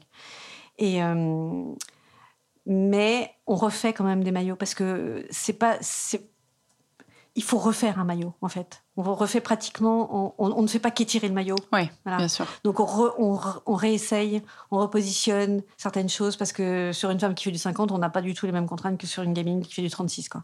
Donc il y a quand même une petite adaptation. Donc effectivement, ça coûte cher. Parce que, parce que euh, chaque aller-retour euh, tout coûte de l'argent, parce que on utilise du tissu, parce qu'on crame du tissu, parce que voilà. Mais euh, ça vaut le coup parce que quand j'ai des dames qui me disent, bah, j'ai plus besoin d'aller à la redoute, quoi. Mm. Je peux trouver des jolies choses parce que même si je suis une femme majuscule, euh, j'ai le droit de m'habiller aussi avec des trucs fancy et sympas. Quoi. C'est euh, c'est- la première fois que j'entends femme majuscule. C'est très joli comme. euh, Enfin. Femme majuscule, c'était le nom d'un magazine féminin Oui. euh, qui, a été, euh, qui a été créé par Mur- Muriel Rousse, qui est une de mes amies et actionnaires et qui, qui a déposé ce terme. Et je trouve que ça nous va super bien parce qu'en fait, ça s'adresse aussi bien aux femmes fortes, grandes, carrées qu'aux femmes de nos âges, vous voyez, enfin de mon âge en tout cas. Mm, mm. Donc, euh, on s'appelle entre nous des femmes majuscules. Voilà. très, très élégant. Ouais. Et, et donc, vous dites que, hum, comment dire, le, le- le maillot coûte euh, cher, et en particulier enfin, quand on va sur des, des plus grandes tailles, mais finalement, c'est quoi son prix en distribution directe et hum, comment est-ce que vous l'avez positionné? Parce que quand on vous entend, moi qui connais le prix des maillots, Mm. je le trouve pas cher. Non. Alors, Combien il est d'autant moins cher qu'il est garanti 3 ans. Ouais. Et ça, c'est un truc, euh, je ne sais pas s'il y a beaucoup de personnes qui peuvent euh, s'enorgueillir de, de garantir leur maillot. Et je le fais d'autant plus euh, facilement que ben, j'ai pas de retour. Quoi. Mm. Voilà. C'est que ce maillot, il existe depuis 2014. Si j'en ai eu 4 ou 5 en retour, parce que les dames ont tiré comme des brutes sur les zips, et encore, c'est même pas de notre faute, vous voyez, euh, Mm. voilà. mais euh, parce que euh, ben, quand vous achetez bien, quand vous achetez cher, euh, normalement, enfin normalement, parce que ça ne veut pas dire forcément ça, mais euh, quand vous êtes exigeante, et moi je suis vraiment l'emmerdeuse, quoi, je, je ne, je ne fais aucune concession. Je préfère arrêter, Hmm. parce que je ferai autre chose dans ma vie. Je préfère arrêter que de faire un truc moyen. Hein. Moi, ce que j'aime, c'est que mes clientes euh, me font rire parce qu'elles me disent Mais Manuel, vous, tu gagneras jamais d'argent. Parce que je dis Bah si, regardez comme je suis perfide. Je fais des nouvelles couleurs. Donc elles, elles font du collectionning, elles achètent les nouvelles couleurs. Parce que donc en moyenne, euh, Et ce le maillot, coût d'un maillot, 250 euros. le dive du Le coup. dive, il fait 250 euros. Mais moi, mes clientes, j'ai des clientes qui l'ont depuis 2014. Oui, j'allais dire, on imagine bien le garder 10 ans en le oui, oui, voyant. oui, c'est ça. Surtout pour un usage piscine. Enfin, je veux dire, il y a moins le facteur esthétique euh, qu'un maillot saisonnier de, de- de plage euh, dont on pourrait éventuellement se lasser. Oui, mais les dames, elles le portent aussi à la plage. Et j'ai beaucoup de dames qui font du longe-côte et qui le portent sous leur combi Mhm. aussi. Et c'est vrai que j'en ai développé un avec des manches et des, des jambes.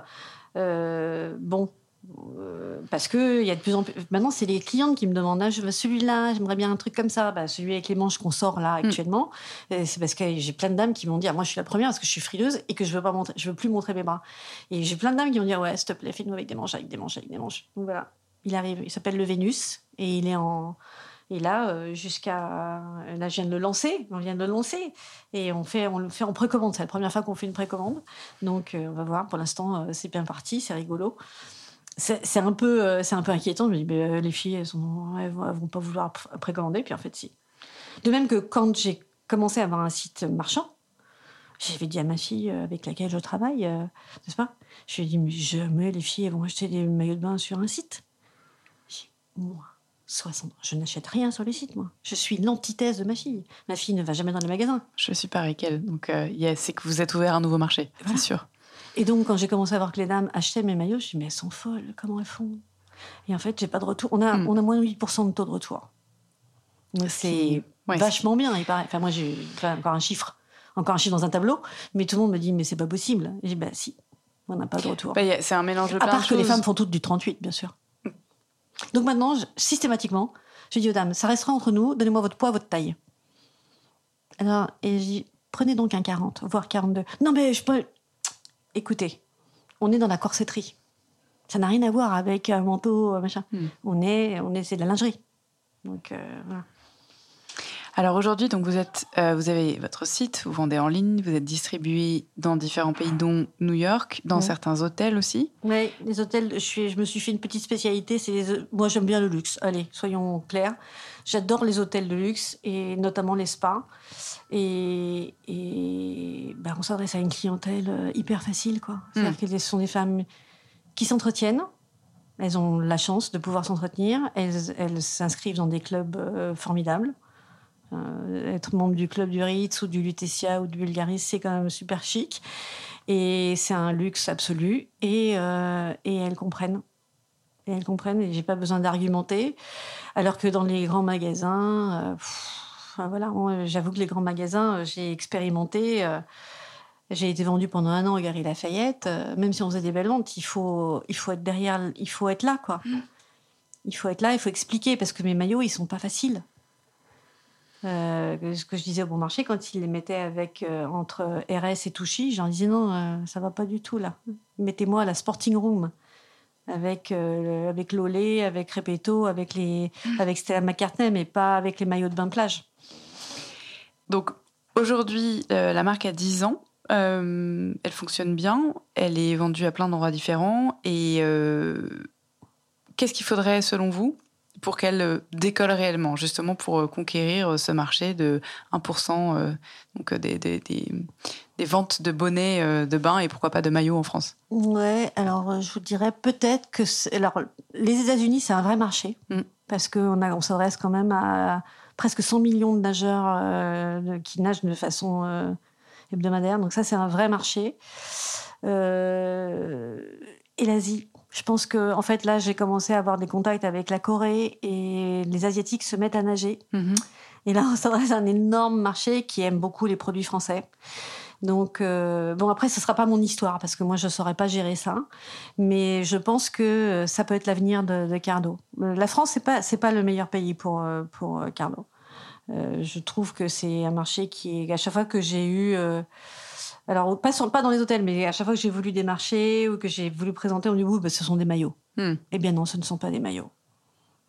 Alors je vais dire un truc un peu, je fais des maillots de beauté, mais je fais des tenues de sport.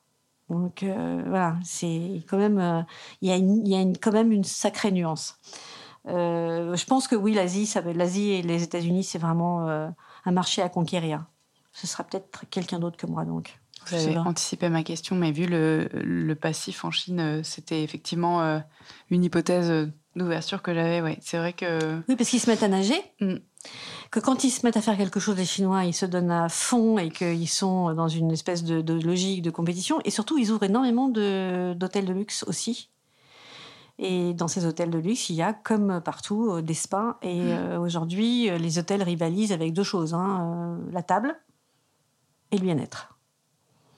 Par exemple, pourquoi euh, en, montagne, euh, à la montagne, aujourd'hui, euh, tous les hôtels se, enfin, rivalisent en, mettant en avant la gastronomie et la grandeur de leur piscine, hmm. la compétence de leurs esthéticiennes, les, merveilles de massage. Enfin, aujourd'hui, c'est vraiment un, axe, le bien-être, qui est, qui, est, énorme. Donc, voilà. Et si en Asie ça explose comme ça, euh, c'est déjà le cas aux États-Unis, ils, ils sont très friands aussi euh, euh, des spas, des, des, clubs de bien-être, des clubs de sport. Mais en Asie, ils s'y mettent. je pense qu'il y, a des grosses portes à, défoncer. Quoi.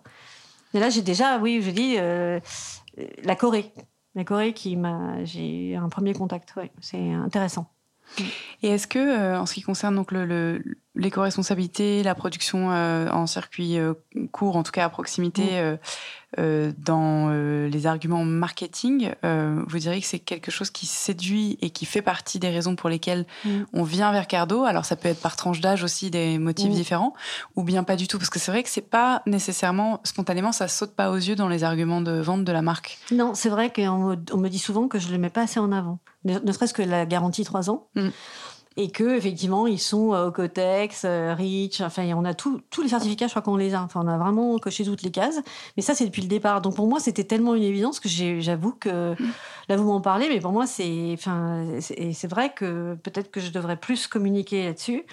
Euh, circuit archi court, donc dans une usine familiale. enfin, les tissus français pour moi, c'est une, évidence. Et euh, alors, je, on utilise aussi des, fonds de stock. Moi, j'aime bien aller voir un peu euh, ce qu'ils ont. Et puis, parfois, j'avais fait une collection tartan, ah, mais je me suis régalée. C'était un tissu qui avait 30 ans que le fournisseur avait depuis 30 ans dans son, dans son truc. Il m'a dit, mais comment vous avez trouvé ce truc-là? Et oui, enfin, je me voyais pas aller euh, à l'autre bout du monde chercher du tissu ni produire. Donc euh, déjà, euh, et puis prendre des produits propres avec le moins de produits chimiques possible. Enfin bon, j'ai subi l'ablation de mes deux seins. je me sens concernée. Je me sens très concernée. Très bien. Donc effectivement, il y a peut-être euh, d'autres générations ou d'autres personnes avec une sensibilité différente en dehors de l'esthétique et de la technicité du produit euh, à aller chercher avec justement ces arguments-là. Ce serait que bah, moi, ce serait une des premières choses que je regarderais. Euh, je comprends. Et alors, du coup, je reprends mes questions. Pedro, tu couperas ce bafouillage, s'il te plaît. si on devait synthétiser sur les erreurs en fait que vous avez euh, pu faire au début et que vous éviteriez aujourd'hui si vous relanciez la marque, ce serait quoi? Ou ce serait tout pareil? Non, ce serait pas tout pareil. Déjà, euh, je ferais des PowerPoint et j'irais chercher des sous chez des investisseurs. Parce que, euh, non pas que je cramerais plus de sous parce que c'est pas les miens, parce que c'est pas du tout ma façon de penser, mais j'aurais fait Ouais, je pense que j'aurais, je ferais ça. Je, j'irais raconter mon idée et j'irais lever des sous. Parce que ça, j'ai toujours pas fait. J'ai fait que de la love money. Et c'est vrai que peut-être que pour mes prochaines, euh, peut-être que si je perdure, peut-être que je ne sais pas encore. Je, je, vous dis, j'ai 60 ans, je suis un, un, tournant de ma vie. Je me dis, c'est stop ou encore, j'en sais rien pour l'instant. Pour l'instant, j'ai encore du plaisir. Et puis, euh, ça me, j'ai des clientes qui sont devenues tellement des amies et qui me portent et qui me disent, oh, s'il te plaît, euh, lâche pas. ou alors une transmission pour aller aussi sur le marché international. Exactement, ou passer la main à, à des jeunes. Voilà, peut-être que moi je vais prendre ma retraite. Je sais que c'est un mot euh, d'actualité, mais j'ai envie de faire autre chose parce que j'ai quand même d'autres, d'autres, d'autres corde à mon arc, parce que je suis quand même boulangère aussi de formation.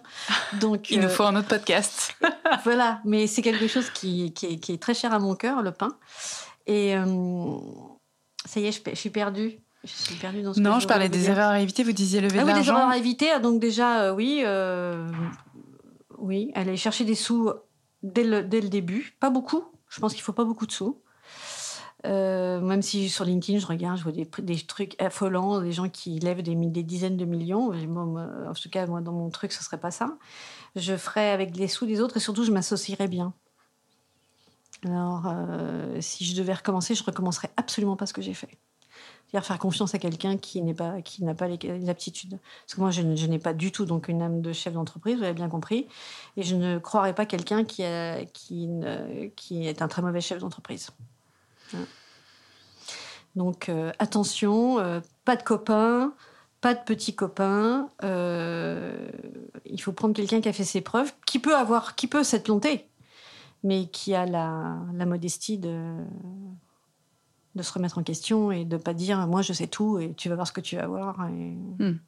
Finalement, les, tous les associés que vous avez eus en cours de route, c'est les gens à qui vous avez fait confiance à juste titre, avec une intuition forte dans la marque. Oui, alors euh, les associés que j'ai qui ont mis un peu de sous, c'est que des copains qui ont mis des sous, euh, c'est de la love money. Mais ils sont pas du tout euh, acteurs. Je parlais de, plutôt de, mm, des partenaires de confection, de ah la personne qui était modéliste. Non, non, mais. Ah voilà. tous ces gens sont des, trésors. Mm. Ça, ce sont, en fait, c'est des gens à qui je devrais donner des parts parce que c'est, c'est grâce à eux que cette marque existe encore. j'ai peut-être les idées, mais en tout cas, il est magnifique. Donc ça, pour moi, ces, ces gens-là, euh, mm. c'est du bonheur. C'est je, je, souhaite à tout le monde de trouver des partenaires de ce, de cette, euh, de cette, de ce calibre. Parce que quand vous avez des usines qui vous font un travail euh, moyen, euh, qui genre ça suffit bien. Enfin moi, enfin, des, marques, il y en a des milliers des marques. Vous êtes bien placé pour savoir. J'ai moi parfois je regarde, je, vais de moins en moins dans les magasins. Je regarde les magasins, je me dis à quoi ça sert hmm. Pourquoi Parfois je passe d'une marque à l'autre, j'ai même pas vu que je suis dans une marque différente. Tout le monde fait la même chose. Alors je parais un peu, je fais un peu la nana aigrie, mais il y a des moments, je dis mais ne, arrêtez de produire. Pourquoi faire? Arrêtez. Alors moi, je produis tout petit. Pour ça, pour l'instant, Gardo, moi, je le garde. Je, dis, je suis, une je suis un artisan. Je produis, je peux produire 100 maillots. J'ai cette chance d'avoir cette, usine qui me dit, mais tu peux produire que 100 maillots. Vous imaginez qu'elle m'autorise à, produire 100 maillots, toutes tailles, toutes couleurs confondues. Hmm, incroyable. Qui fait ça? Ah, mais personne. Alors, elle fait ça parce qu'elle me dit J'adore tellement ce que tu fais. Et qu'elle dit, je- je- je- enfin, c'est une usine, parce que maintenant c'est une autre usine. L'usine, la première, a fermé, ils sont partis à la retraite, donc j'ai une autre usine, mais j'ai eu la chance de retrouver une usine dirigée par, des- par une femme. Il y a que des bonnes femmes dans son truc. Et elle me dit, mais non, je t'autorise à faire ça. Parce que en France, alors on me reproche beaucoup de ne pas produire en France. Alors je vais vous le dire, je ne produis pas en France parce qu'on me demande de faire 100 maillots à la taille et à la couleur. Euh, je ne sais pas si vous imaginez, moi j'ai 12 couleurs dans le dive, du 36 au 48. Ben, je suis morte. Donc voilà. Donc quand vous avez une usine qui est là et qui, quand je l'appelle et que je lui dis est-ce que tu peux me faire 100 maillots? Oui, je te passe entre Dolce et Vuitton et t'inquiète et machin. C'est le paradis. Le jour où elle me dit j'arrête ou on fait plus ça, ben j'arrêterai. À moins qu'il y ait une autre usine qui ait cette intelligence-là Mm. et qui s'adresse aux petites comme moi.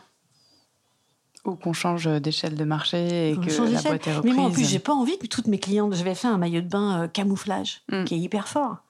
Mais qu'est-ce que vous voulez? Je veux pas en faire euh, des 100 000. Je veux pas qu'il y ait 100 000 bonnes femmes avec le même maillot. C'est comme si vous étiez toutes les deux dans, la- dans la, la même robe de, du soir dans une soirée. Non, c'est pas possible. Non, non, moi je veux rester exclusive. Je veux que les dames, évidemment, j'aimerais même, j'aimerais même logoter les, maillots, que les dames puissent mettre un message. Parce que je veux garder ce petit côté un peu euh, sympa, quoi? Voilà. Non, je ne suis pas en passe de devenir Arena ni Speedo. Je pense que c'est le- les meilleurs messages à retenir en création de marque. Aujourd'hui, on voit que toutes celles qui, malheureusement, se cassent la figure euh, étaient pleines de bonne volonté. Mais c'est vrai que ces dernières années, on a assisté à une émergence de beaucoup de marques, euh, souvent à l'initiative de personnes qui n'étaient pas forcément créatives et qui voyaient plus des opportunités de marché euh, issues d'écoles de commerce, qui étaient toutes similaires, avec Mm. une offre de produits qui, même qualitatif, était vraiment pas euh, distincte. Donc, euh, Vous, vous- vous savez qu'en septembre, il y a un nombre de jeunes femmes qui vont dans les usines en disant j'ai une idée de maillot de bain. Et en décembre, c'est fini. Voilà. on a dit quoi? Idée fixe, c'est ça? C'est ça. non, mais moi, j'ai j'ai per- j'ai persisté. Mais franchement, euh, bon, il y, a des- il y a des jeunes femmes euh, qui, qui, euh, qui commencent en septembre, qui finissent en décembre, en pensant qu'elles avaient eu la bonne idée. Mais c'est tellement compliqué. C'est compliqué de trouver du tissu, c'est compliqué de trouver des usines, c'est compliqué de, c'est compliqué de, de, de supporter le, le stress. Parce que l'air de rien, euh, moi, il y a des nuits, je dors pas, je dors pas hyper tranquille, quoi. Parce que les gens comptent sur moi, euh, que je me dis, Ah, et si j'ai plus d'idées un jour, ou et si ma prod n'est pas réussie, bon, j'ai eu la chance que ça ne se produise pas. Mais c'est beaucoup de stress hein, d'être chef d'entreprise. pour ça je filer le bébé, moi. Maintenant, je suis à l'âge canonique. Maintenant, on va passer euh, au côté un peu plus euh, inspirationnel, voir où vous piochez votre inspiration. Euh, c'est assez drôle que vous ayez évoqué Audrey Byrne euh, tout à l'heure, parce que j'ai regardé pour la première fois Sabrina, son Oh mon Dieu, hier. le... Oh, quelle merveille Et Ah. étrangement, je me souviens de cette scène où elle attend à la gare avec euh, justement une coupe courte, cheveux noirs plaqués et un espèce de ruban bonnet blanc autour. Et ça me fait beaucoup penser au, son au bonnet cardo. ouais, petites- ses exactement. petites chevilles fines. Mm. Donc voilà, je ne suis pas surprise de voir ce genre de design très épuré et très stylé. Donc euh, est-ce que vous avez un livre, un site ou un podcast, une référence euh, pour se cultiver sur le, le sujet? Ce que je vous disais, les dessous du Ouais. maillot de bain il est top ce bouquin. Je l'ai relu, je l'ai lu cet été, je suis en train de le relire. Alors c'est là où on se rend compte encore, hein, pauvres femmes que nous, euh, nous sommes. oh mon Dieu Mm. Mais euh, quelle, euh, quelle lutte pour arriver à, à avoir un maillot de bain. Mmh, quelle lutte Mais il est tellement fouillé son bouquin. Je pense qu'il faut. Je, je- je pense que je vais pouvoir le relire, le relire et le relire. Elle évoque un petit peu le bonnet de bain d'ailleurs. Elle évoque un tout petit peu le bonnet de bain dans son dans son bouquin. Il est passionnant ce livre. Hein. Enfin, faut aimer vraiment l'histoire du maillot de bain, mais mais euh, c'est plus c'est l'histoire de la femme quoi, pratiquement. C'est l'histoire des femmes hein. et de leur corps et des horribles sorcières que nous sommes. qui euh, ne nous a pas toujours appartenu Et, malheureusement. qui- et ça fait pas longtemps en fait. Ouais. C'est- dingue, c'est hier quoi. Dans Mhm. l'échelle de l'humanité, c'est hier. Et encore. Est-ce qu'il y a quelqu'un que vous aimeriez entendre dans notre podcast? Ouais, Alice Modolo. Je trouve, je la trouve géniale. Il y a Alice Modolo, il y a Héloïse Pégourier, qui est une jeune talent euh, qui est kitesurfeuse et qui commence à cartonner et que je salue ici, qui est une euh, qui, qui, qui a un maillot cardo et qui l'aime beaucoup. Et cette jeune fille, elle a tous les talents, elle est, elle est, euh, alors elle, c'est plus qu'il est fixe. Hein. Alors elle, c'est la murène. Et elle, est dans un milieu hyper compétition et elle ne lâche rien. Elle ne lâche pas ses études. Elle a des parents qui la, qui la, qui la shadow. Enfin, vraiment, elle, me, elle m'épate. Elle m'épate, cette gosse. Héloïse, euh, chapeau. Oui, il y a Alice. Alors, il y en a une que j'adore, c'est Virginie de Dieu, triple championne du monde de natation synchro qui, que j'ai habillée pour les championnats euh, du monde de Kazan en 2015. C'était la première fois qu'elle nageait en duo, couple, avec Benoît Beaufils. Euh, et je lui avais fait le corset. Je lui ai fait son corset parce que je lui ai dit, mais tu nages sur quoi? Quand elle m'a demandé de faire son maillot, d'abord, j'étais hyper fière parce que quand même, euh, triple championne du monde, championne olympique, bon, c'est une super nageuse. Et elle me dit, je nage sur Roxane. Je dis, bah alors, je vais te mettre dans un petit corset, ma petite, parce que c'est une petite, quand même, une petite courtisane, et on s'est régalé. C'est rien à faire ce maillot. Et après, j'ai demandé à mes clientes, vous voulez un corset? Elles m'ont dit oui. Et j'ai fait ce maillot qui est, euh, qui est euh, hyper sexy, mais très, très technique.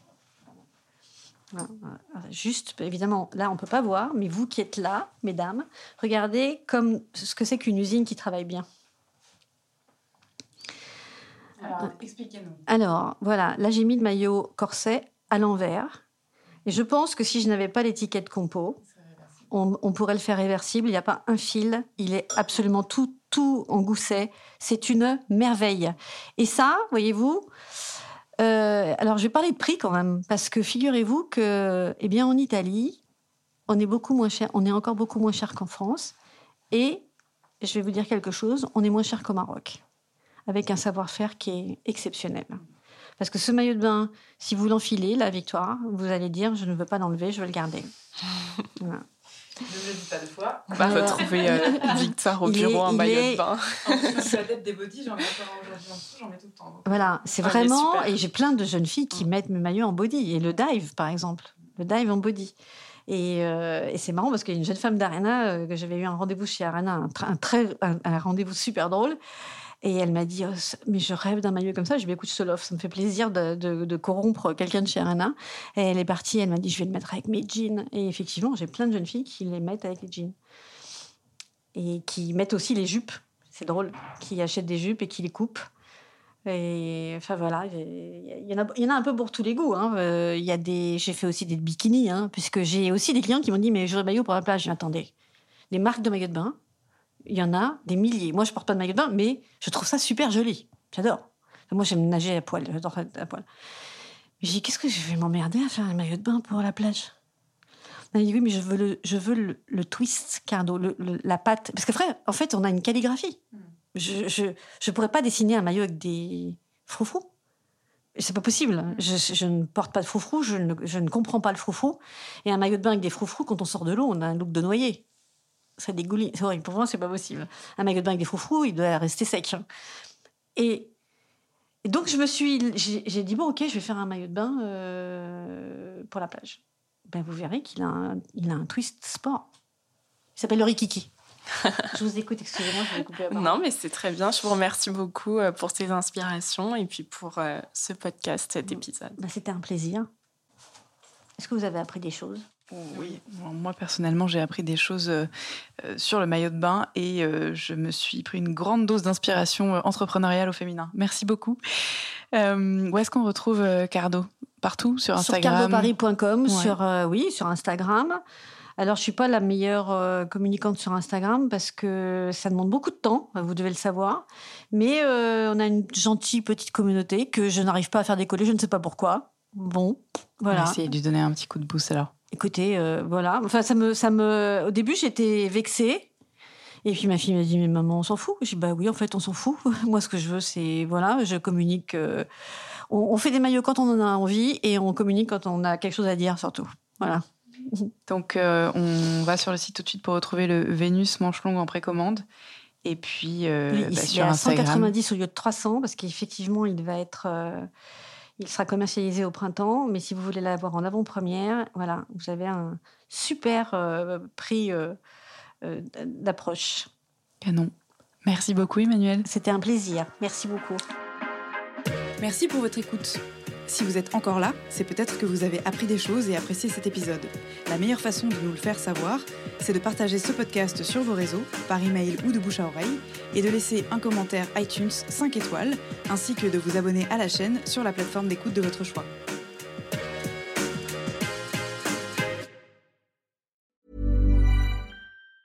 Hey, it's Danny Pellegrino from Everything Iconic. Ready to upgrade your style game without blowing your budget?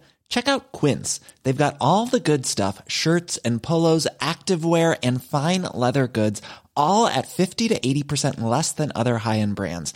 And the best part? They're all about safe, ethical, and responsible manufacturing. Get that luxury vibe without the luxury price tag.